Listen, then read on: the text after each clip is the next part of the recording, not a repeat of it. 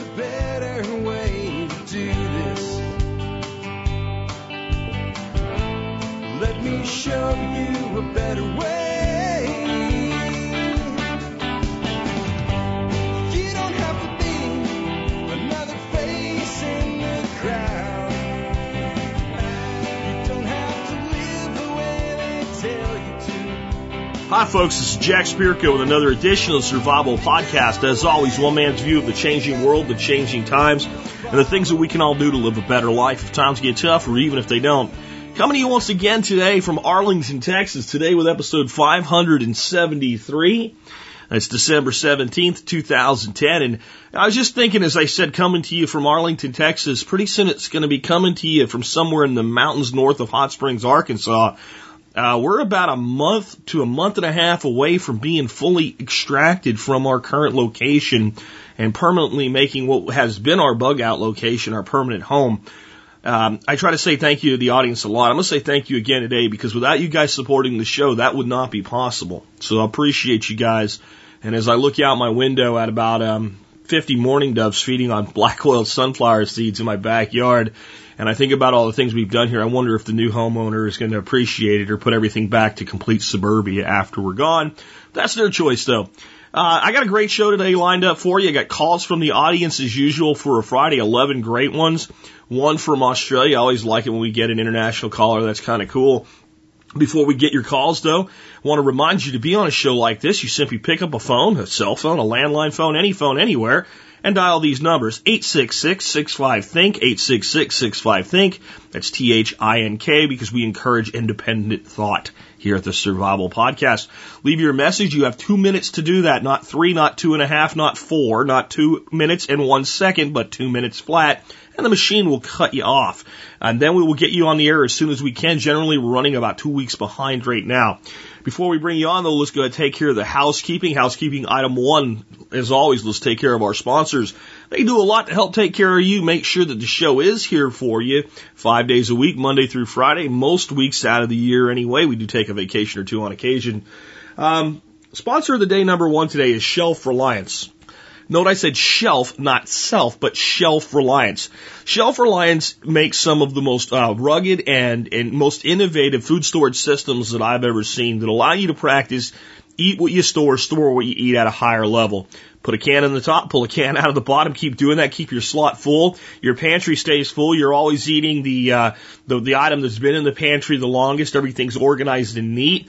And whether you want a great big giant system like My Harvest seventy-two that can hold, you know, over a quarter ton of food, or you want a simple small system to fit on your shelf, they have what you need. They also have a great assortment of uh, long-term storage food and other great uh, self-reliance products. But again, the company is Shelf, like a shelf you put your food on, Shelf Reliance dot com. Next up today, Silver and Gold Shop dot com, the wonderful Mary Beth Maidmont over there, who does a great job of always making sure she takes care of you guys, and I know that because I hear from you all the time. I, I don't even understand it, uh, except that I've bought from her myself, and there is something about doing business with her that does take it to another level. There is no one else that we have that when people buy from them, I get constant emails telling me how great a job she did. I mean, you think about it, you buy coins, you expect somebody to send them to you. Somehow she put something more to it, and I'll tell you what it is. It's things like this, and I've gotten emails like this. Jack, I wanted to let you know about dealing with one of your sponsors. I ordered X number of coins from Mary Beth Maidmont at Silver and Gold Shop dot com this morning. Turns out that silver and or gold went down during the day, and she wasn't shipping until the end of the day, so she modified my order and reduced the cost of my order to, to match the current spot price when the items were shipped. I don't think any of the big companies are going to do that. I mean, let me be honest with you. I like Apmex for buying large quantities of certain things. I think they're a great company to deal with. They're not going to do that. Whatever you pay, that's what you're going to pay. I don't think she's been doing that a lot lately because the price is going up during the day, not down. The fact that she would, though, has earned her a lot of trust with me and the other members of the audience. You're looking for silver and gold from a source you can trust, check out Silver and Gold Shop dot com. Remember, Silver and Gold Shop dot com and Shelf Reliance and all of our sponsors are available at all times on our website and, and banners on the right-hand margin. All right. Next up, remember to check out our gear shop. We have a lot of really cool stuff in the gear shop. Some of you guys have been watching my videos. You've been commenting on my shirts, like the one that says, hold on while I put my carbon footprint up your ass. Yes, I do have a shirt that says that. You can get one too. If you go to our gear shop and check out the snark section, you'll see some things that are scary enough right out of my head. Um, these are all available on Zazzle, and that means that they cost a little bit more, but they're one-off. You can get any size, any color, any style that you want, and there's a lot of other cool stuff there. Also, remember the A O C S copper rounds. We've sold over five thousand of them now. We only ordered ten thousand in the first run. Get yours while you can. Last but not least, consider joining the Members Support Brigade. Do that, and you get exclusive content available only to members. And I'll leave it at that today because I want to go ahead and take your calls right away and keep the housekeeping segment short today. Uh, again, thanks to everyone that's called in. If I haven't gotten your call on the air and you called more than, let's say, three weeks ago, you may want to call in again. Sometimes calls are unusable due to quality issues, uh, or you got cut off and didn't realize it, or the you, you know you're out of range or something like that on a cell phone. So if your call's more than three weeks old and you really want it answered, give me another call, eight six six, six five, think. Let's go ahead and take the first caller. Hey, Jack. This is Dan in Concord, North Carolina. I was watching uh, sixty minutes last night. I saw an interview with Ben Bernanke, and he said, when they talked about all the money they pumped into the economy, he said at the time that they weren't increasing the money supply at all. They weren't printing money. Uh, they were just putting out their own funds into circulation. I was just uh, curious to see what your take was on that if you caught that interview. Thanks. Bye. Well, what an awesome question, and it's an awesome question because I've been trying to remind you guys to check out a new website that we've put out called The Real Truth About Money, available at t r t a m dot com. And it just so happens I put out an article about this very subject, and I'm going to read part of the article to you, and I'll link to the entire article for you uh, about this very subject and give you some additional thoughts on it. Again, this is an article I wrote about, I guess about two weeks ago now, uh, one of the first articles put out again on the new website, t r t a m dot com, stands for The Real Truth About Money. Uh, Chairman Ben basically says in this interview that any real reduction in unemployment will take five to six years. He also claims they're using their own reserves to execute the six hundred billion dollars of quantitative easing. The problem with this claim is that it ignores the fact that the Fed creates reserves by buying U S Treasury bonds. He also ignores that they buy the Treasuries by simply entering numbers in a computer. This takes the bonds out of the hands of the banks, allows the Fed to now be the holder of the debt, and puts money back into the banks. None of this actually costs the Fed a th- single penny. Again, it is simply making a computer entry that, it, and that entry creates brand new money right out of thin air. The net result is the banks are simply buying bonds short term solely for the purposes of flipping them back to the Fed for a quick profit. In the end, the profits are simply reinvested in new bonds, which equals more debt, and it costs the Fed nothing to do this all, not a single penny. This might sound totally impossible or at least hard to believe. Well, the Federal Reserve uh, says this is exactly how it works. The following is a quote from one of their publications called Putting It Simply. Here's the quote. When you or I write a check, there must be sufficient feds, uh, funds in our account to cover the check. But when the Federal Reserve writes a check, there is no bank deposit on which that check is drawn. When the Federal Reserve writes a check, it is creating money. In the end, we the people end up owing more money to the Fed and more money to the banks and foreign governments. So basically what Chairman Bernanke is telling us is he, aided, he created trillions of dollars in new debt with the first round of quantitative easing. He did this to stimulate the economy and create jobs. It did not work. So now he's creating another six hundred billion dollars in new debt. The goal is to stimulate the economy and create jobs. It probably won't work. He is going to do it anyway. And you can you can read the entire article and see the entire sixty minutes interview again at the uh, at the article that I wrote on t r t a m dot com. You can pull that up and, and take a look at it. I'll put a link in the show notes. But see, that's the thing. When the Federal Reserve makes a statement like we're using our own money to do this, where do they get their money? Where does their money come from? Well, it comes it comes from us. They don't buy things with money. They buy things with a journal entry. A journal entry that doesn't cost them anything. And they're, lo- and, and, and they're buying these bonds. They're buying them from the, the banks that sometimes are the banks inside the Fed. There's incest here going on. Remember what we learned from Mike Gazer a while ago, too. There's something else going on here. There's banks that are doing this. They're going out and saying, okay, I'm, I'm at the elite banking layer. I can get money for a half a percent, and I can get, you know, three, four percent on a T-bill. So they're going to the, the Fed. And they're borrowing the money, and they're buying the T-bill, and they're holding the T-bill for the interest, and then, you know, when it comes time to pay the piper, they're selling the bond to the Fed to pay the short-term loan. They're making the spread. They're getting, they go right back to the trough. They get another, you know, load of billions of dollars at half a percent, and they go right back to the Treasury and they buy more. Simply by buying the bonds up, no, even if they were telling the truth when they tell you they're using their own reserves, which they're not, they are, but they're lying because of what that means, okay? But even if it was true, even if they had money in a vault, the very act of taking the bonds out of the market allows people to cash in their position on the existing bonds, go, and if they're a banker, go back to the, the to the Fed lending house, borrow more money, and convert it to long-term debt in the form of bonds. And long-term here being two to four and a half years, building up their cash reserves even further because they know the day of reckoning is coming. That's the incest that's really going on. And every time that little process repeats itself, again, even if the Fed was using real money, which they're not, they're still creating new money in the form of new debt. Isn't that wonderful? And the thing is, more debt, more trouble, more inflation, and guess what? It probably won't work out of the mouth of this clown himself. Again, if you doubt that, go to T R A T A M dot com, look at the article, and then watch the entire uh, interview on sixty minutes with Ben Bernanke. So there's what's really going on there. Let's take another question. Hey, Jack. My name is John. I go by Copper Knight on the forum. I got a gardening question I haven't really been able to find a good answer for. Whenever you talk about gardening, you always talk about uh, creating a depression or a swale for the crops to gather the water. But uh, when you talk about squash, we always create a mound. I'm just curious if there was any particular reason for that or why that would be. Uh, if it matters, I live in eastern Washington State. The ground's pretty sandy soil. So and thanks for the show. Keep up the good work. Well, there's a couple things to look at with that. Um, number one, um, when you when you look at the, the mound uh, aspect of growing squash, it's a very traditional method, and it's not something that's required at all. There's no reason you have to do that. I've seen plenty of squash planted in anything from flat ground to a depression to a hill, and it's all done fairly well for itself. So it's not like you have to do that. The reasoning behind it, though, is that squash is a very large plant, spreads out a great deal. It has a massive root system, and the bigger that the plant gets, the bigger that the root system gets. So if you're planting squash in flat ground and it's not very well loosened soil, very well prepared ground, the roots have a tendency to become highly constricted.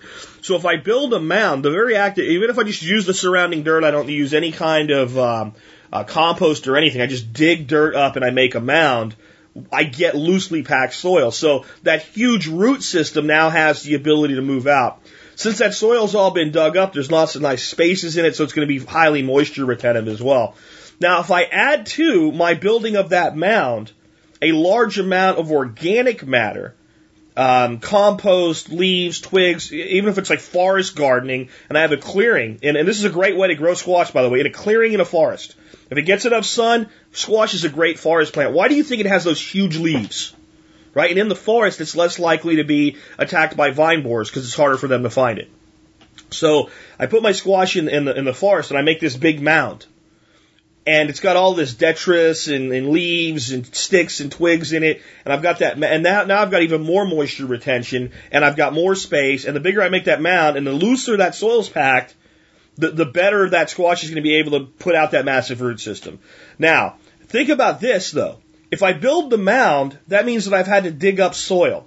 Now, if you dig a hole and put the dirt right back in the hole, what do you get? You get nothing. Right? Maybe a little bit of rise without packing it, but basically, if you're going to build a mound, you're going to have to bring the soil from somewhere else. So where do you bring it from? You bring it from the outer edges. So there's no reason we can't basically combine the two techniques here. We basically create what almost looks like a, a, a sloping moat, and then that sloping moat comes down to our hill, and then our, our mound forms. And the bigger that is, the larger the outer diameter of the moat. And if we even leave it maybe one foot, uh, one foot of slope before the mound starts to come back up. So let's say we have level ground, and then we have a drop over one foot of six inches down to the base of the mound, and then the mound comes up high over the surface of the land, does the same thing on the other side. Six inches uh, of drop, one foot wide, all the way around a circle, let's say four foot in diameter, if you have the space to work with something like that with large squash. That's a tremendous amount of additional rain catch. Now, as all that water funnels down into that moat, the, the, the subsoil is going to be, even with sandy soil, it's going to be more compact than the soil in the mound. And if you have lots of organic matter in the mound, it works just like a swale, only it's a circular swale. And all of that moisture that's that's additional, that, that can't quickly, you know, run off and through the soil, will get, what will happen to it is the mound will wick it up. So, and then if we take and we just cover the whole thing so it looks flat with mulch, so that the moat itself is full of mulch. Now the mulch itself retains more moisture, and it slowly breaks down. And basically I've got an active compost ring around my, my, my squash um, uh, mound. But it's not going to hurt the roots because it's not really in direct contact with the roots. The roots are in the ground and they're in the mound, most of it anyway. And as that, that mulch breaks down, that wet, hot mulch breaks down, it warms the ground. That's great for the squash. Squash love heat. And it slowly leaks nutrients into the water, and the water is wicked up in. So, see, all of a sudden we take these two conflicting technologies and we merge them together. That's permaculture. Now, I'll bet you people are doing that, and I'll bet you people have done that over and over and over again uh, to a large degree. I've not actually ever seen it done that way. But I, I'm guaranteeing you that I didn't just come up with it right now. I've just re-come up with something that I guarantee you people are doing because it's obviously effective. It's also not far off a banana circle or a palm circle that's done in the tropics in permaculture all the time. In fact, now that I think about it, it's probably where I got the idea from. Uh, so it wasn't even an original idea for myself. But that would be a great way to do squash. Let's take another question. Yes, hi, Jack. Uh, I wanted to call and say thank you for your show. You've taught me an awful lot. My question is, um, I'm thinking about making hardtack, and if I do that, uh, is it possible to regrind that up at a later date and use it as a type of flour? I've not been able to find anything online uh, that can kind of direct uh, an answer to that question. Thank you much. Again, thank you for your show. Bye. That's one of those uh, questions where the answer is not yes and it's not no, it's sort of. Um, you definitely can grind it up, in fact, it, it, or crush it, or, or, or smash it, or whatever you want to. In fact, that was one of the main ways that it was used, often uh, crumbled up into some type of a soup or uh, any type of a mush that could be made out of. A lot of times, uh, specifically during the Civil War, they would take a ration of coffee and they would soak the hardtack in some of the coffee and eat it that way, which doesn't sound real appetizing, but it's probably more appetizing than trying to eat a piece of hardtack hard, especially with dental hygiene being what it was and how many people probably were missing a few teeth during the Civil War. So uh, it, it, it, it's a traditional thing to not eat it as a as a chunk. Now, if you can grind something at all, you can grind it as fine as you want, but what you're, you're going to get isn't going to really be like the original product of flour because, remember, there's been some things added to it, um, and uh, including some fat. And the other thing is it's been cooked.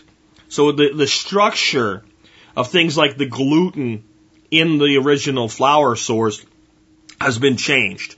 So you're not going to be able to take this stuff and make anything that looks like a conventional piece of bread, though you could make something closer to real bread with it, especially if you added some other things. Let's say we were out in the wilderness using some hardtack. Well, we could take some acorn meal and maybe some lamb's quarter seed, grind up hardtack, mix that together, and make sort of a pan bread that's going to be a hell of a lot less hard on us to eat uh, than straight hardtack, and it's going to have more flavor and more characteristics and more nutrition.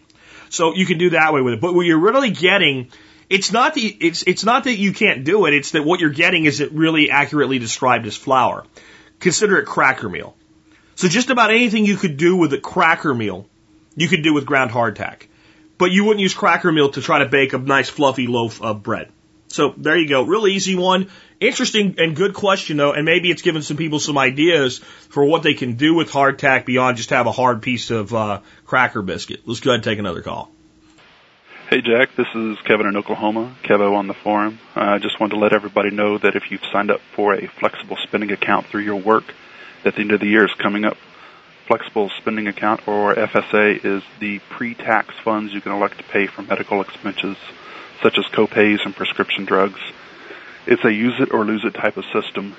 This is also the last year you can get reimbursed for over-the-counter supplies. That's right. Starting January first, you won't be able to apply these funds to over-the-counter supplies unless prescribed by a doctor. So now's a good time to stock up. Some stuff that I've been reimbursed for recently include homeopathic remedies for colds and flu, gauze like Curlix, medical tapes, SAM splints, quick clot, blood pressure cuffs, uh, even some Ricola throat drops and uh, first aid kits for home and auto. Um, a good source I found is drugstore dot com.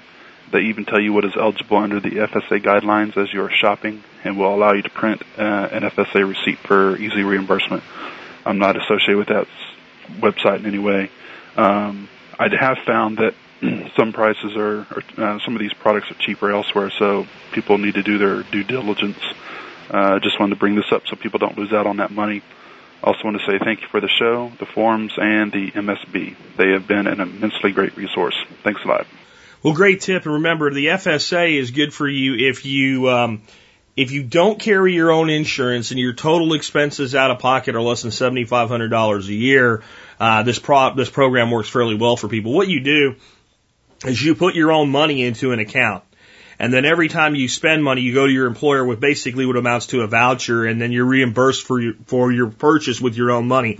I, I'm really glad this caller called. I did not know this change was coming up, um, where anything over the counter is not covered, so it has to be doctor related. So this this just shows the mind-numbing stupidity of the government. To use my own money tax-free for my own medical care, I got to use a doctor now. Gee, you think this has anything to do with health care reform?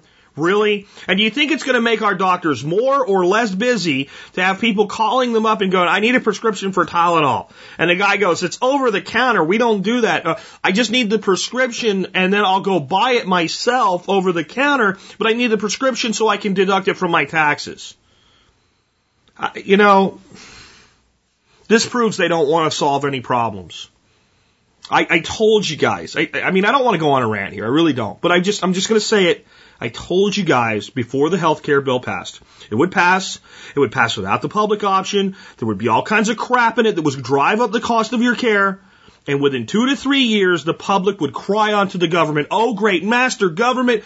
Oh, great master government. Please give on to us the public option. The same people that were fighting mad against it would beg for it.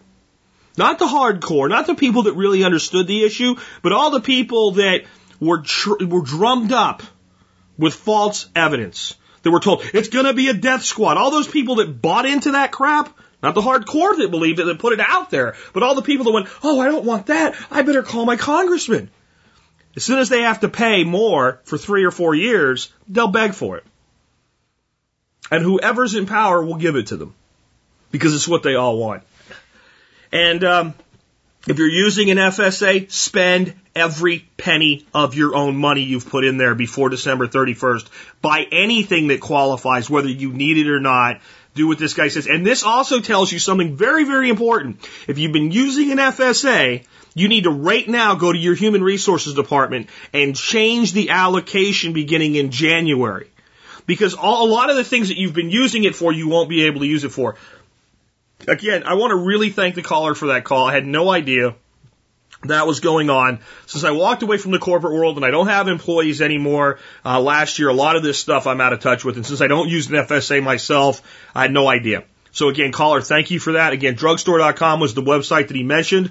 I'll link to that in today's show notes, but I think that's the easy one to remember. And like he said, do your due diligence. But the fact that they give you resources to tell you what is deductible, that's a great thing. Let's go ahead and take another call. Hi, Jack. It's Sean in Chicago. Um, thanks for all you do. Uh, love everything, podcasts and the website and forums. Hey, listen, um, just finished watching um, the uh, Food Production Systems D V Ds, which were, were totally amazing. I recommend them to everybody. And um, I was particularly interested in um, her uh, the rabbit farming uh, section, um, and I thought, geez, that it, it It doesn't look that difficult. It does look time-consuming. There's certainly some, some technical issues that need to be followed. But uh, living up here in the Midwest um, with uh, winters and everything, just wondering how, logistically how difficult that might be to, to start a small production here. Uh, and, um, you know, would it have to be outside?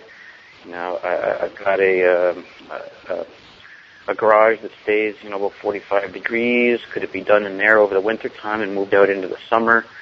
Um, certainly grow enough of my own stuff, uh, cover crops and whatnot that would help uh, feed.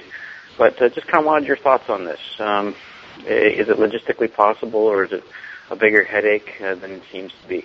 Appreciate it. Thanks a lot.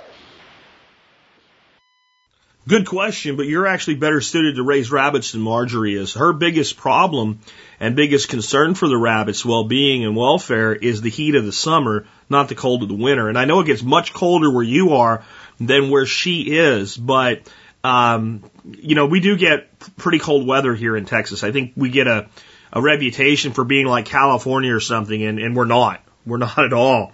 Um, we had temperatures last year down into the single digits. Last year in, uh, I think it was February, it was either January or February, we had eleven inches of snow here in Dallas. And I'll tell you that in the central part of Texas, down there south of Austin where she's at, you would think that it's warmer than it is here. And it is in the summer, but they have colder winters than we do for some reason, and, and more sustained cold temperatures than we do at certain times of the year. So uh, the rabbits can handle the cold. In fact, they can handle the cold very, very well. They're cold weather critters. I mean, if you look at where rabbits live, live natively, uh, they live from, you know, one part of the country to the other, honestly. There's no place where they don't live. But I remember as a kid going up into, uh, up we called Up County, you know, P A, up Tioga uh, and places like that, uh, Cameron County, to hunt snowshoe hares in the late snowshoe hare season. And we would be, you know, up to our thighs going through snow in certain drifts and areas. And, you know, the rabbits were out there. And it was a matter of finding this, you know, the south side of the mountain and looking for places where some forage was and trying to, you know, we worked really hard for one or two rabbits. Honestly, I don't know why we did it. I think it was some kind of, uh, of a masochistic thing, honestly, to hunt those damn things. But, uh, that, my point is that rabbits are cold weather animals. And if you give them a good solid nesting box with straw that's well insulated that they can go into, they'll handle the cold weather just fine. What you don't want to do is during these cold periods breed your rabbits. And if you had any breeding activity, you'd might be want to um, to create a hutch system where the mo- the mother rabbit hutch can be removed and brought inside to be protected. If you were going to do that, you would probably be best suited to just not breed your rabbits in the coldest part of the year.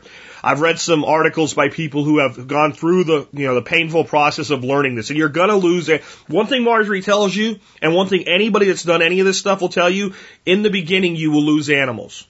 You're going to make mistakes. Go ahead and make them. Understand that they'll be lost. If they're animals that are healthy enough to eat, eat what you lose. If they're not, you know, bury them in a hole in the backyard and chalk it up to this is part of the learning process. It's a life. You hate for it to go to waste, but it's not going to waste if you're developing a system out of it.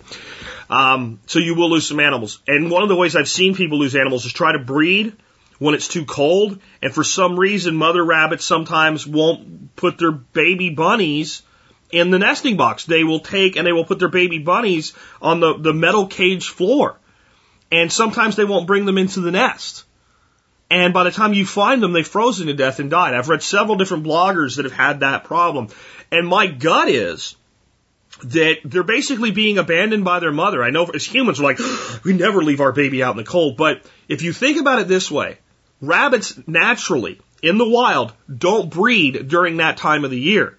And since everything's telling them it's not breeding time, everything's telling them I can't, even though you're feeding them and they've got this little warm hole to go in, I can't get these, these babies through this time. It's not that you're throwing their circadian rhythm out of, of whack.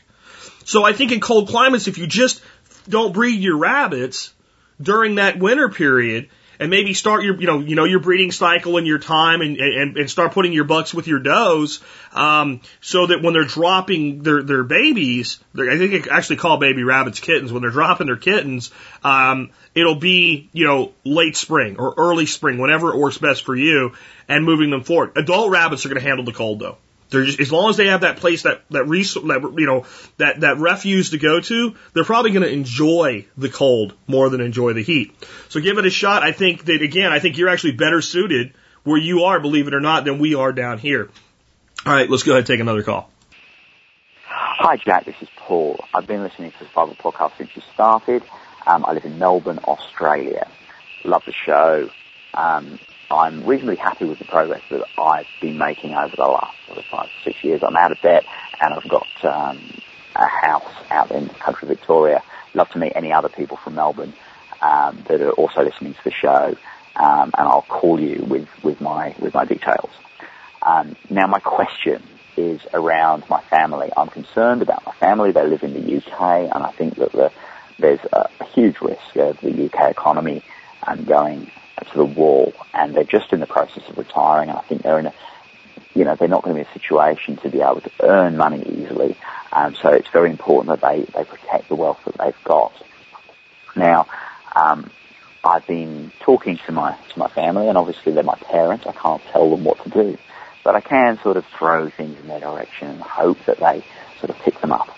Uh, it's probably the same to anybody, really. However, um, um, I did throw the uh, crash course in my dad's direction, and he did watch it, and he did come back to me and say, well, you know, it actually makes a lot of sense. Now, which is a bit sobering for me, um, but uh, um, now my question is, um, when I was talking to to him about, well, you know, solution mode, you know, because he was interested in, you know, what should I be doing, and I I put him together a document, and I just gave him a brain dump of things that I thought that he might want to do. Um, now, when I was talking to him, um, what came out of our conversation was, there's so much information out there um, on the internet or whatever. Who do I trust? Um, what's what's worthwhile? You know, and this sort of wanting to be told by a sort of expert. Okay, there's our Aussie today, and um, he called four times, and that was the best call we got with the background. It almost sounded like somebody constantly blowing a referee whistle in the background, and it was actually worse than some of the other calls, so I've used this one. And he, I guess, couldn't get all of it out in two minutes, but there's no way when a guy calls in four times, especially from Australia, that I'm not going to use one of his calls. So let me see what I can do, because I get the gist of the problem. You've got parents in England, uh, or the U K. I shouldn't say England if you say U K, because maybe they're a part of uh, the U K that's not England. And I know some people get eh, about that, you know. Um, so anyway, you got these parents, uh, a bit older than you, not really have been looking out for themselves as, as a self-reliance component anyway, uh, for their whole lives. Kind of waking up to the problem. Watch Chris's crash course, with I think, which I think it wakes anybody up to the problem. And then starts to say, but, you know, when I go look at this, I get conflicting information about what to do, and maybe it's really not that bad, and yada, yada, yada. And here's what you have to understand. It is normalcy bias. You've poked them. You've disturbed them from that, that, that zombie-like slumber that most people walk through life with.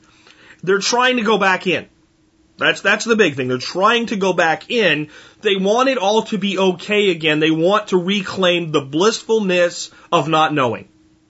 You know, the blissful ignorance. That's what, because you've ruined it now. Well, damn, I know all this stuff. What do I do about it?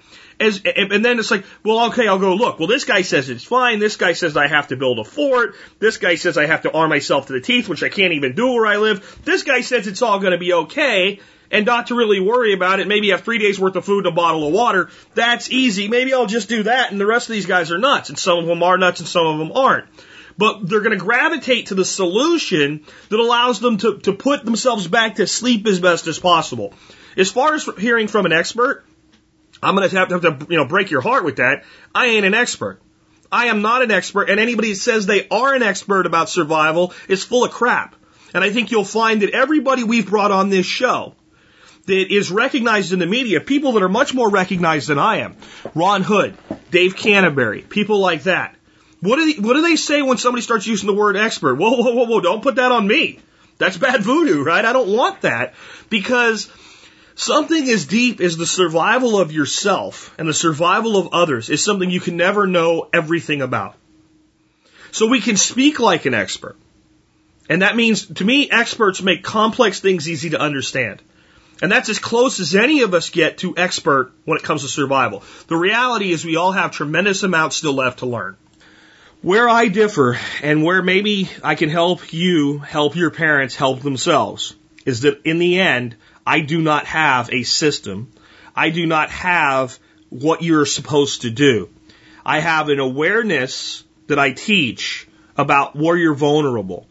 I have an awareness I teach about the things that you need, and I ask you to evaluate where they come from and your five primary needs: food, shelter, water, energy, security. And to understand that all five of those components are vulnerable. And then I give you all kinds of things that you can do to shore up those five vulnerabilities. And then I, then I do, this is the big difference. Then I say to you, you make your plan. You make your decisions. You own the right and responsibility over your own life.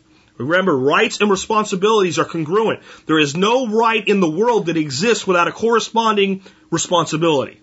It's another, it's another version of duality.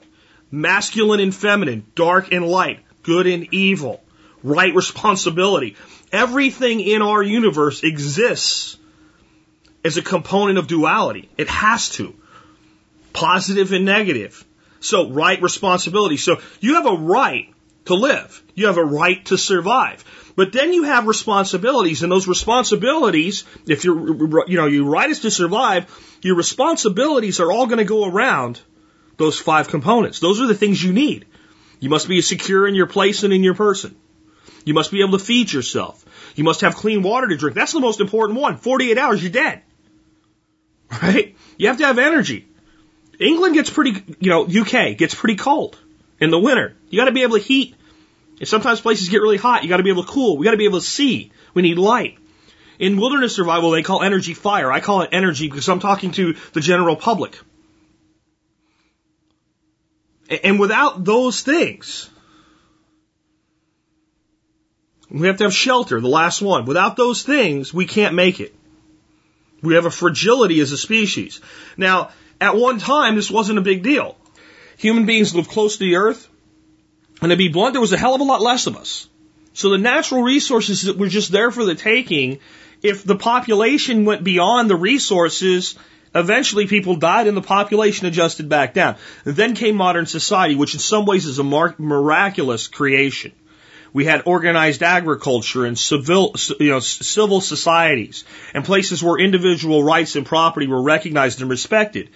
And over time, it led the population of the earth to go from a few million to six billion.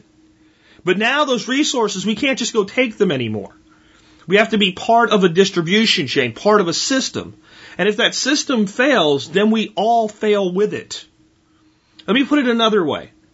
When you are a slave, and you are part of a large group of slaves, all under one master, if the master suffers, the slaves suffer further. The first person I will, if I'm a master with a bunch of slaves, the first people I'll stop feeding are my, my lowliest slaves. And I'll work up the chain from there.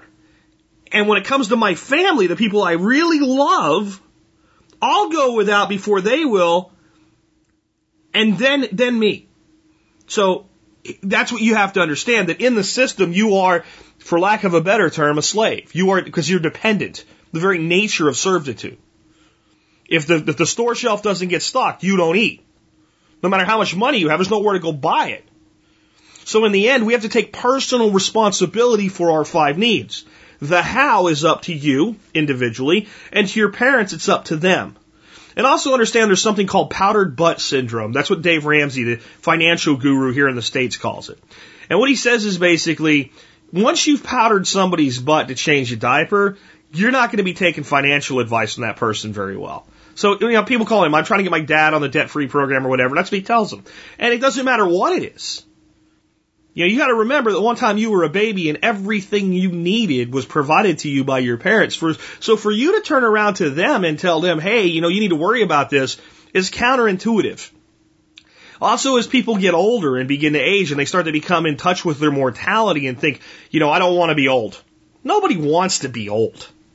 You know, and they want to fight to reclaim that youth. Well, anytime you start to be, to feel like, well, now I'm reversing the role and I'm letting the, the child be in charge, that's an admission of my age. My wife struggles with this. She has trouble, you know, she gets dehydrated now if she doesn't drink enough water and she stays out in the heat too much. That's called being human. But she's like, well, when I was twenty, I could do that all day long and I never got sick. It doesn't matter, you know, but it's, it's like an admission of age. And people have to get over that for themselves. So if it helps to hear from me, great, and let your parents listen to this. But the biggest thing I can tell them is, you know the truth. You can't deny the truth. There is always vulnerabilities in any system. You have no control over the system, but you bear full consequences if they become vulnerable and fail. So if you want the right to survive, thrive, and be well, you have a concurrent responsibility to ensure for yourself during a time of plenty that you can get through during a time uh, of, uh, of, of, of famine. And whether it be a famine of resources or actual food doesn't matter. You have to shore up those five things. Have them listen to my show. Have them listen to the other great resources that are out there. Understand, we're all going to disagree because we all have strong opinions. No one gets into this line of work because they don't really know. They're like, oh, okay, you can do this or you can do that. You know, we all have this passion. To do it every day, you have to have a passion. If you have a passion, you're going to have an opinion. If you have an opinion with a passion, you get strong opinions. And sometimes even when you're giving people a choice, they don't realize it. They think you're saying, you got to do this. I'm saying you got to do something. You know the truth. You can't go back to sleep. Hope that helps. Let's take another question. Hi, Jack. This is John. I'm calling from Salt Lake City, Utah. I made some bad choices a few years ago, and I got myself into a little bit of a pickle. I'm hoping that you can give me some ideas. I met this girl, moved in with her. She suggested that we refinance, put my name on the mortgage. And at the time, I was kind of an emotional wreck. No excuse. It was my decision to make, and I made it. But things didn't work out. I moved out, I'm in an apartment now, but my name's still on that mortgage, and she either can't or won't refinance or, you know, put the house on the market or whatever. Is there anything I can do to get my name off that mortgage, even if she signs a release, or is there anything other than refinancing that's available? Um, any question or any comments that you could you could uh, give me on that would really be appreciated. I love the show, Jack. You've done so much for me so far. Um I just, I can't say enough about everything that you've done. Thanks for, for everything, and, and uh, hope to hear hear from you. Uh, thanks. Okay, first I'm going to tell you that you need to contact an attorney um, and maybe pay them one hundred twenty-five dollars to one hundred seventy-five dollars for a good one-hour phone call about all the options, and you need to bounce the things that I'm going to give you off of them and see if they have any other ideas, because I'm not an attorney and I'm certainly not familiar with law in your state. I think that the one easy thing that you can do that is not going to be one hundred percent effective, but may, if you're applying for a loan, for a house or a car, help you in the future get past any kind of problem created by that place, more if she defaults than, than if she just keeps going on the way she is, is called a quick claim deed. A quick claim deed. And uh, you can you can basically download that from the internet, fill it out, uh, you sign it, she signs it, and basically it says that you are that she personally has taken responsibility for the property, is the best way I can phrase it. Again, I'm not a lawyer. I don't know if I have that one hundred percent right. I know it can be helpful. When I met Dorothy, um, she had been divorced. He was still living in the home. She was on the mortgage. The divorce settlement stated that basically she was not responsible for the property, but her name was still on the mortgage, and because of certain situations, just like you could not get it off, they had a quitclaim deed executed, and when we went to buy our first house, even though that house was being defaulted on at the time by her ex-husband, we were able to get a mortgage and buy a house. So it can have some mitigating effect. It may have less of an effect today in our in our climate now, with everything that's gone on in the mortgage world, than it did eighteen years ago when this when, when this went on. Just to kind of put it in perspective for you. Um, that's one option. The other option is, I think it's more that she she won't than she can't. And a lot of times in a split relationship, one partner just has this this desire to hurt, harm, or cause problems, or keep some kind of control over the other partner. And and that's between the two of you all to break it. But And again, this you really better talk to an attorney before you go say anything like this. In the state of Texas anyway, cohabitation and joint property equals common law marriage. Period. Okay? And that means that one party could sue the other party for divorce to settle the issue, even if you were never married. Now, how long that has to be, what property, everything like that in your state, I don't know. This is another conversation for an attorney. But if it's true, a simple letter from an attorney saying, we would like to settle this without going into legal proceedings. However, under Article two, Section one of the, you know, Illinois State Law Code, we can do the following, and this is what we will do if we don't make fair and good attempt to uh, resolve this issue outside of court. It also seems to me that since your name is on the mortgage, you have joint rights to the property. Okay, so this is another lawyer question. Without even going into the divorce world, what are your legal rights on the property? If you're financially responsible for the property, you have legal rights to said property. And possibly you could enter into a lawsuit, and it's better to not go into the lawsuit because you don't really want this, but sometimes you need to basically hit somebody with a club to get them to pay attention to your gun, right? See, boom, on the head. You don't want me to shoot you, do you? Right? Yeah, you got a lump on your head. You want to get shot? Or do you want to, you want to, you know, get out of here and leave us alone or lay on the ground till the cops get here, right? Okay, same thing. Do you want me to sue you or do you just want to re- resolve this issue? These are all if she just won't. She doesn't have sufficient income. Right now, refinancing is difficult to do, and no bank wants to give you up as somebody they can go after. So it may be difficult for her to do. So you need to have a conversation with her about what it really is. Have you even tried? I don't want to involve an attorney.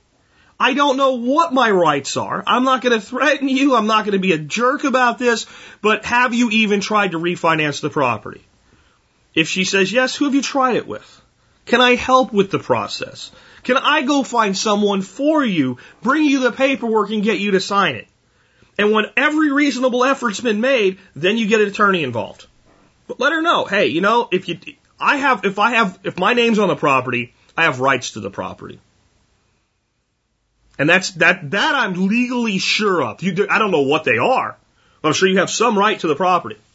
You have some say-so. You have some control. She doesn't just get to keep it with your with you being responsible for it. And, and you have no rights. It doesn't work that way. At least not yet.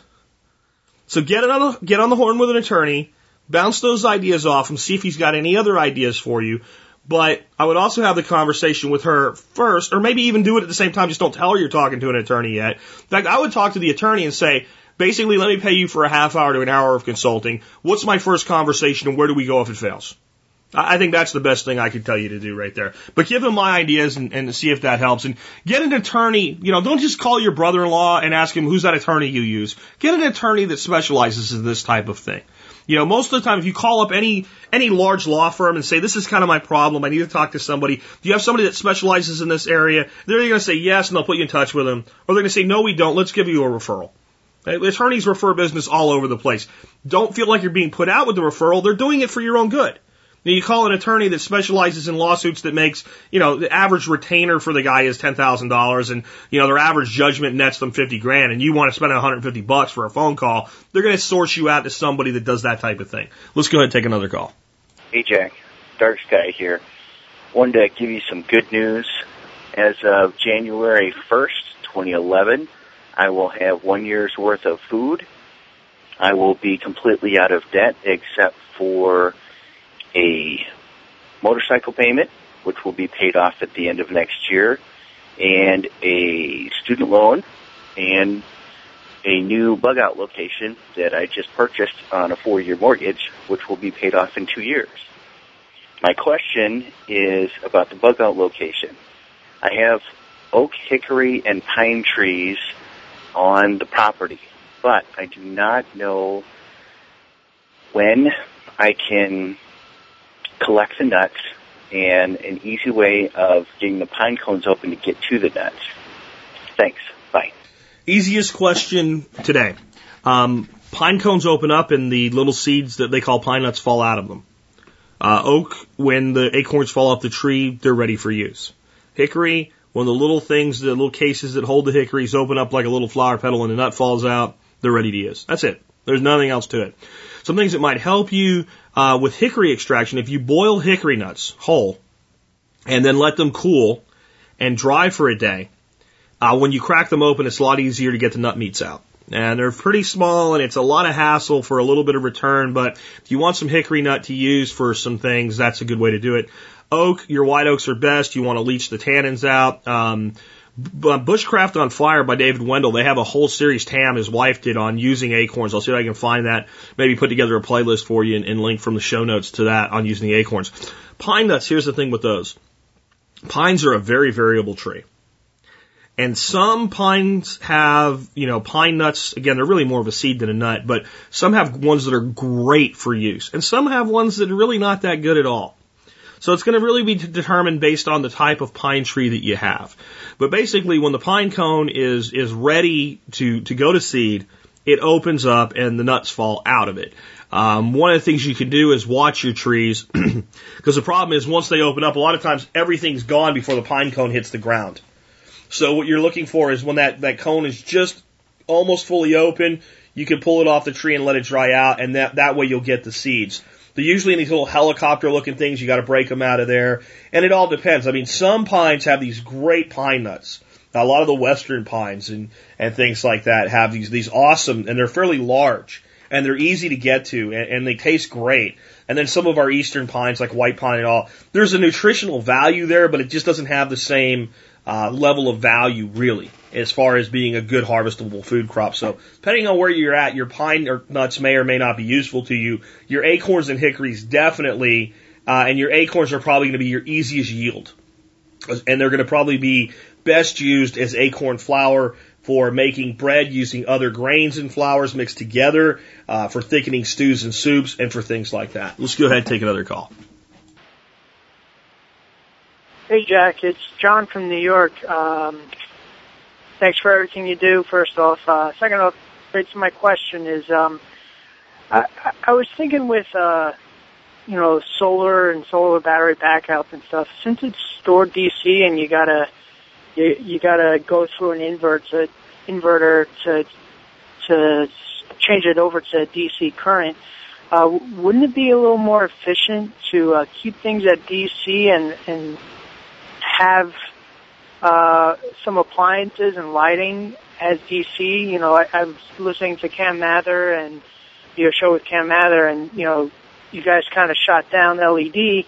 Uh, and I think the biggest problem with L E D is that you have to have an inverter on every bulb, um, which means if you're running off of solar, you're going from D C to A C to D C. Uh, wouldn't it be better to just, you know, kind of go D C to D C?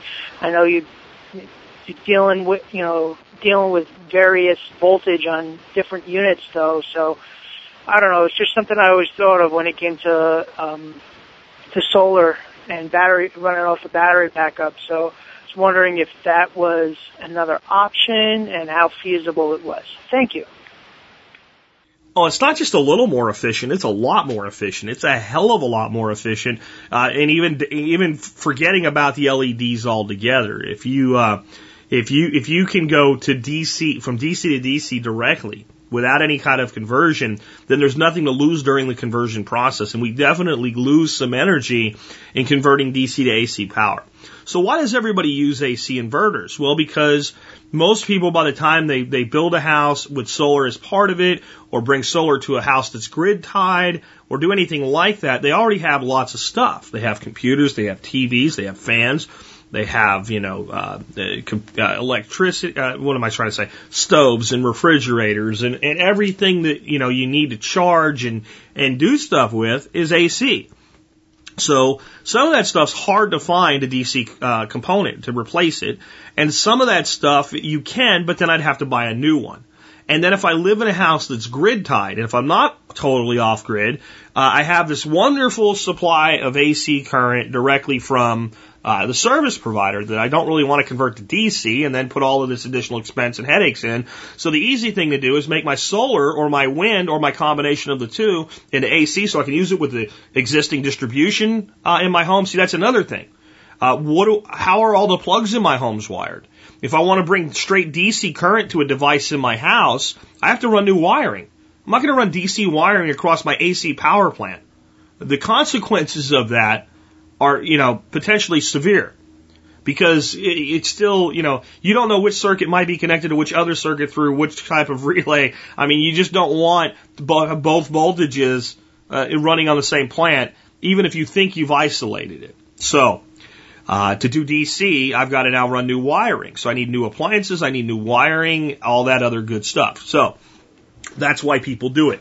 Now, when you look at people that live completely off grid, totally one hundred percent off grid, many times they run one hundred percent on D C, or they run the majority of stuff on D C, lighting and things like that, and then they run some portion thereof on A C, because finding a computer that runs on D C, not easy to do. Finding a television set that runs on D C, not easy to do. You can find things like chest freezers that run on D C, and refrigerators that run on D C, which definitely, if you're going to go off-grid or you're going to really mack out your solar system, if it's at all possible, you'd run, run new wiring and switch over to a D C-powered refrigerator freezer type arrangement, because it's a high-draw, high-energy device, and getting that extra efficiency maximizes your production.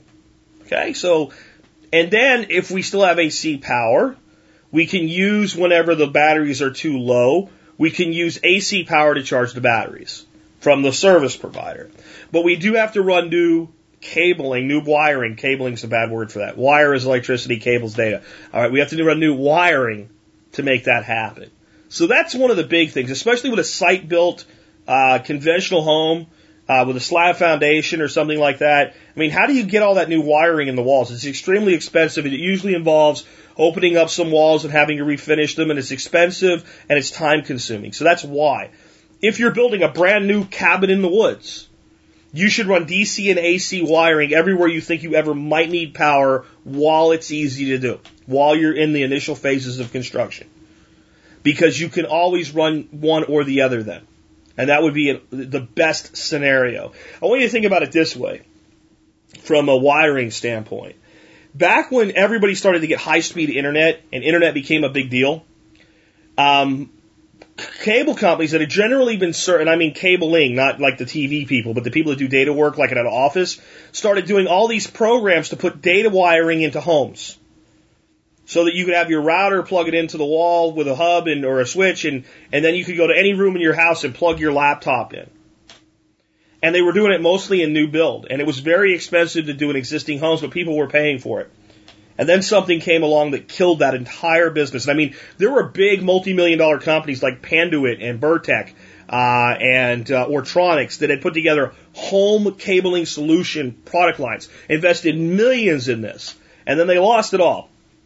And they had to figure out what to do with that crap, put it in small offices and stuff like that. Why? What destroyed that distribution system?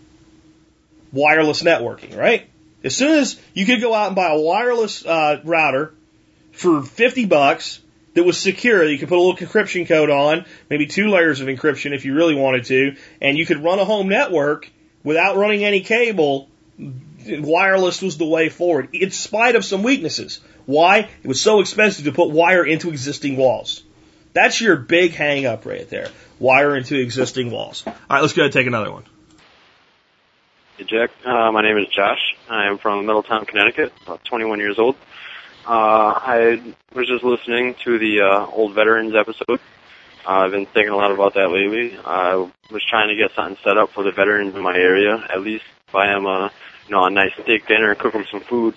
Uh, I was just wondering if you had any ideas on stuff that we might be able to do for them, or a nice uh, nonprofit organization that might need some help getting out there, isn't really known yet. Uh, look forward to hearing from you. Good day. Well, first, if anybody doubts that we have good, solid young people in this country still, the guy's twenty-one years old asking a question like that. Thank you so much for even caring. Um, with veterans as a whole, it, it just guys that have served and have gone on with their lives since, you know what? Anything you do is enough. Cooking them a steak and saying, hey, man, I just wanted to say thank you for what you did back in the day. Come over to my place, and you and a few of your buddies, and I'm going to make you guys some steaks, give you a few cold beers. I cannot tell you what that would mean. And I can't tell you how much you're going to get what I said of the the look away and, and, and the somewhat um, almost bashful response. But they're going to come, and they're going to enjoy it. So with the, with those of us who returned whole and safe, and, and I mean whole in body and mind, that's all we need. And that's more than we need, as long as it happens at least once, so that you know someone gives a damn.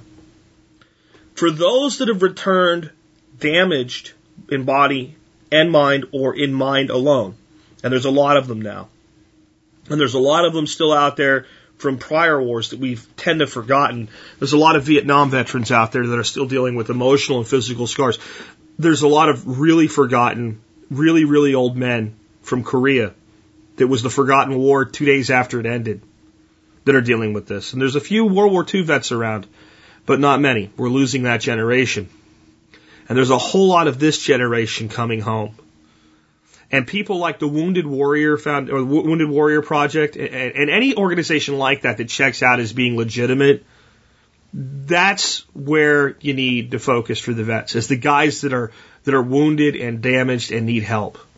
Because our government's not doing it for them. And our government is throwing away our veterans. There's something I can't tell you about that I know right now uh, about a dear friend who's dealing with something, and most likely because of exposure uh, to chemical agents in Vietnam. And uh, that's what they get from our government. They deserve better from our people. Our government sends them. Our people expects them to go. Our people wave flags when they leave, and they wave flags when they return. But it's so much, so much more important that we take care of those who are damaged. And then there's another group of people that often are forgotten, the spouses and the children of these men that come home home, and they do come home and they're wounded and damaged. But that, at least they came home. There's also the ones that never come home. And there is an organization that is deep in my heart called the Intrepid Fallen Heroes Fund. And they help the children and the spouses of the soldiers that never come home. Some of them never even come home in a body bag or a box because they're lost permanently on the battlefield. And that's a really open wound. And for some of these children, their fathers, or they went overseas, and sometimes their mothers died. You know, we've lost women too, folks.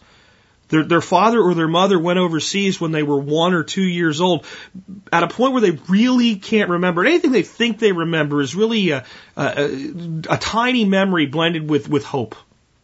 They've never even really known their parent, and they're gone. When it comes to putting real time and real money, focus on the veterans that come home missing something of their body, missing something of their hearts and minds, or that never come home and leave somebody behind. That's the best advice I can give you on that one. Jack, my name's Crow. I got to listening to you a couple of weeks ago after a buddy of mine came and said he'd been listening to you, and he asked me a question. You kept saying things like make it easy, uh, using the word comfort. He wasn't quite sure, and I had never heard of you, so I don't know exactly what you meant.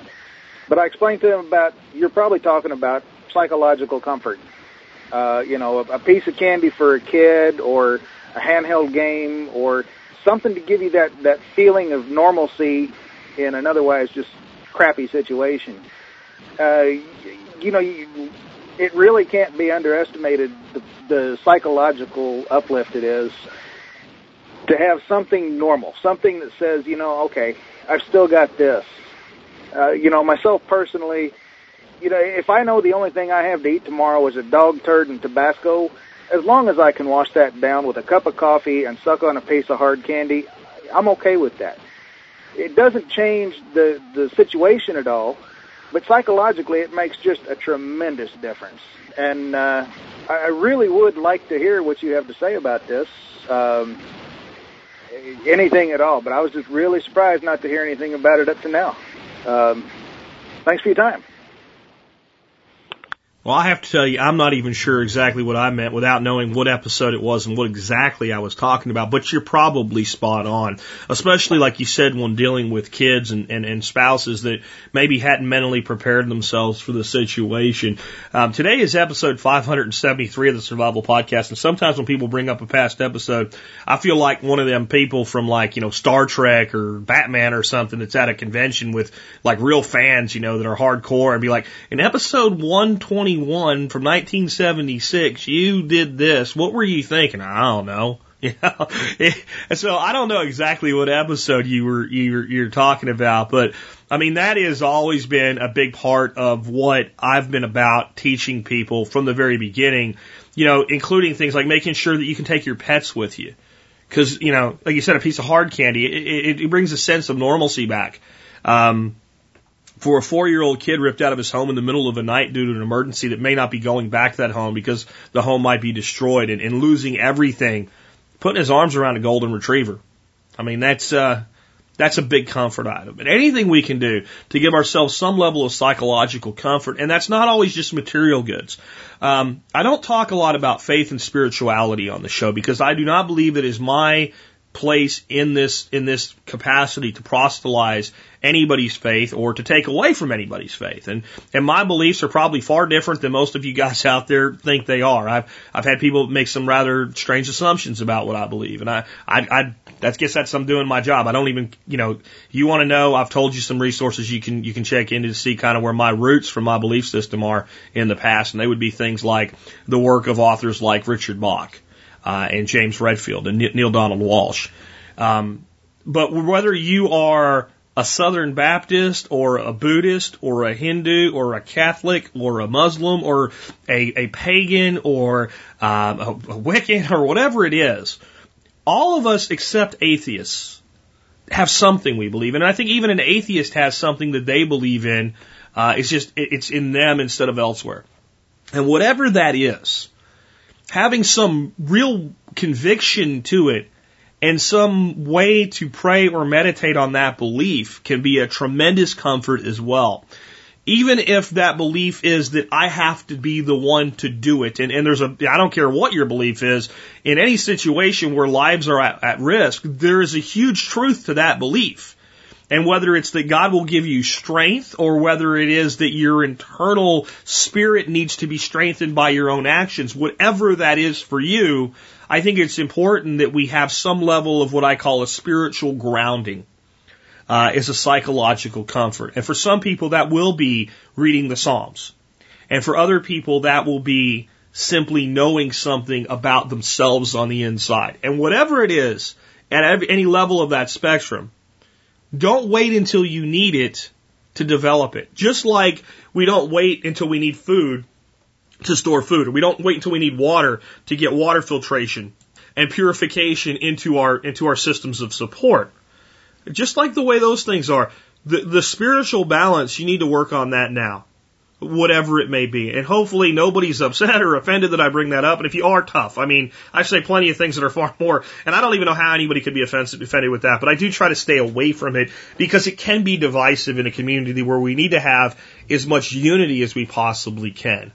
Um, but like the, the, the comfort items, like the candies and things like that, yeah, that matters.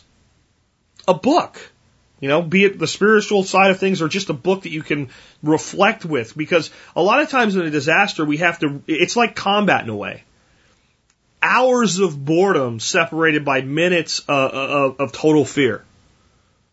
A lot of guys that go into combat, that's what they deal with. They deal with days and days of just sitting around thinking about the danger, fifteen minutes of the danger at peak, and then they go back and a day later they're back into, you know, a relatively safe position. And dealing with the psychological effect of that cycle. Well, disasters can be the same way. The tornado's coming. We got to get the hell in the basement. And then the house is gone. And now we're dealing with the aftermath. And we're living at a friend's house and or whatever it is. From from the big disaster uh, as far as the national level, like the, the geographic size, to a small disaster that's a huge disaster for us. And anything we can do to improve that psychological comfort is huge. Anything we can do for the people that maybe are not as strong or prepared as us is also huge. Simple things like a deck of playing cards. I mean, I know when I was deployed as a soldier, we weren't in any kind of real harm's way or anything, but still there's the, the, the boredom and the being out there and, you know, being able to sit down and play a game of spades was a big thing in the military. Um, or dominoes or something like that. There was a, there was a, and it also, because you were so far away, and living in such different circumstances. And if you think about disasters, that's one of the things that happens. We have to go away from where we're comfortable, and we have to live under different circumstances. Being able to do anything that brings you back to that grounding gives you hope, and that's what it's really about. I think most people can deal with any pain or any tragedy as long as they still believe there is a chance to get back to some sense of happiness and joy and safety in their lives. The minute we lose hope, that's when we really have a problem. And a lot of those comfort items, what they do is they restore some level of hope so that we can strengthen that internal spirit and we can persevere. Great question. Great point. Let's take another one. Hey, Jack. My name is Dave. I have uh, several orange and lemon trees on my property, and I can't eat them all or give them away. Uh, my question is, should I let them fall to the ground as mulch, or could that be bad for the trees? Or should I just throw them into the trash to prevent any um, injuries to the trees? Also, do you have any ideas of what I could do with all the extra fruit? All right, thank you. Okay, well, first I want you to know that you just made probably some members of this audience cry. I mean, they're like, oh my God, I can't even grow anything that resembles a citrus fruit where I'm at, and this guy wants to throw them away or turn them into compost. Uh, let me see if I can help you with a couple things. One, uh, let's start with the lemons. Lemon juice stores damn near forever. It's a great commodity. You could probably sell it in local markets as organically grown lemon juice for some insane price. So by getting some type of a juicer and making up your own organic lemon juice and selling it into, like, you know, just go look and find like some gourmet cooking shops or something like that. You could probably sell the hell out of that locally. Uh, orange juice doesn't store forever, so maybe it's a seasonal little thing, sideline of business. Now all you're left with is rinds, and those will compost very well. If you just decide I can't get rid of them and you want to uh, to, to, to use them uh, for compost, uh, you need to maybe, the best thing to do would be at least cut them in half and throw them into a compost pile. Uh, please don't throw them away. There's got to be somebody somewhere that could use those. Honest to God, there just has to be. Um Additionally, you could. I, would, I do want to say if you do, are they, if they are going to go to waste, you don't want to leave them laying around on the ground, because uh, that is perfect fruit fly um, uh, environment, and you're going to propagate a large uh, quantity of local fruit flies by leaving that large quantity of rotting fruit on the ground. You're not going to have any break in the cycle of the development from maggot to fly. So that's that's a concern if you leave them on the ground, and that's a bigger concern than anything they would do to the trees directly just by being there and rotting. Um, Some other things I think you could do though. Let's say that you don't want you don't want the hassle. You just don't care about the few bucks you could make by selling organic lemon juice or whatever. Call up some local um, uh, food uh, you know banks and say, look, here's what I've got. I've got these orange trees and lemon trees. Uh, we'll throw them in bags, send somebody, and they probably will send somebody by to pick them up. Um, I guarantee you, there's always somebody that can use the food that you can't. Uh, but as far as for, for your own use, if you just, like you say, you can't eat them all, I understand. I mean, one big orange tree, and, and oranges expire and go out, you know, they don't, they don't last forever. Same thing with lemons.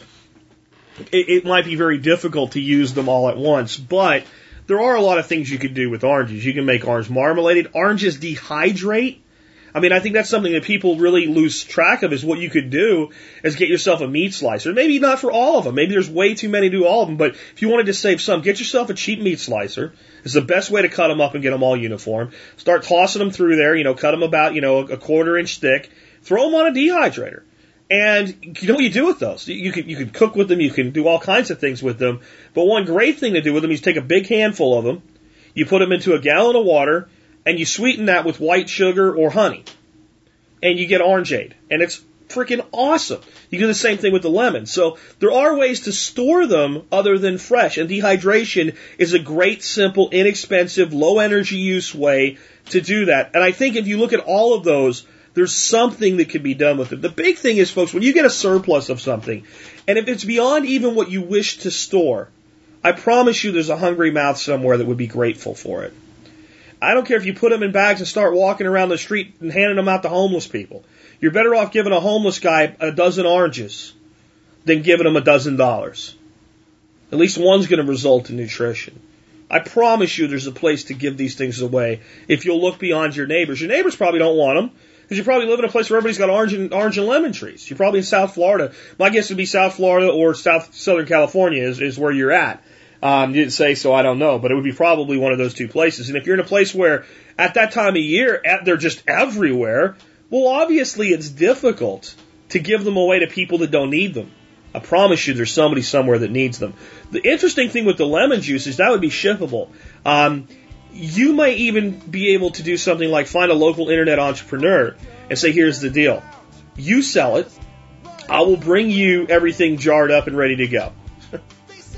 And, and we split the profits. You get the inventory for zero cost, and we get, you know, ten, twenty percent, thirty percent for you running the business and us providing the commodity.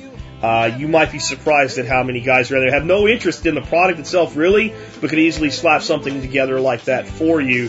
Um, or selling it, again, I think that the easiest answer if you wanted to do that would be some kind of a local gourmet shop or something like that, privately, individually owned. Um, cash business, if you get my point there. Uh, you might be shocked at what a four ounce bottle of organic lemon juice is really worth. you might be really shocked about that. All right, with that, uh, that does wrap up today's show. And I think this is a really great show. There was a lot of great, diverse questions today. Remember, if you'd like to be on a show like this, eight six six, six five, think. Again, eight six six, six five, think. And with that, this has been Jack Spirko with another edition of the Survival Podcast, helping you figure out how to live that better life if times get tough, or even if they don't. Seeing our food these days, you know it's on our T Vs. Sometimes we forget we are what we eat. I don't know the answer. It's like there's nothing I can do. It's the price we pay, I guess, when we follow all the rules. There's a better way to do this. Let me show you a better way. You don't have to be another face in the crowd.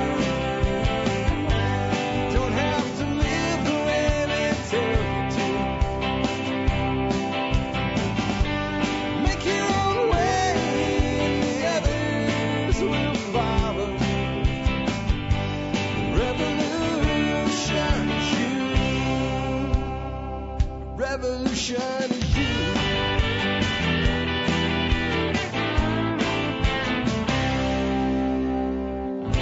Someday we'll realize our children just can't pay. There's nobody up there cares. They're living for today.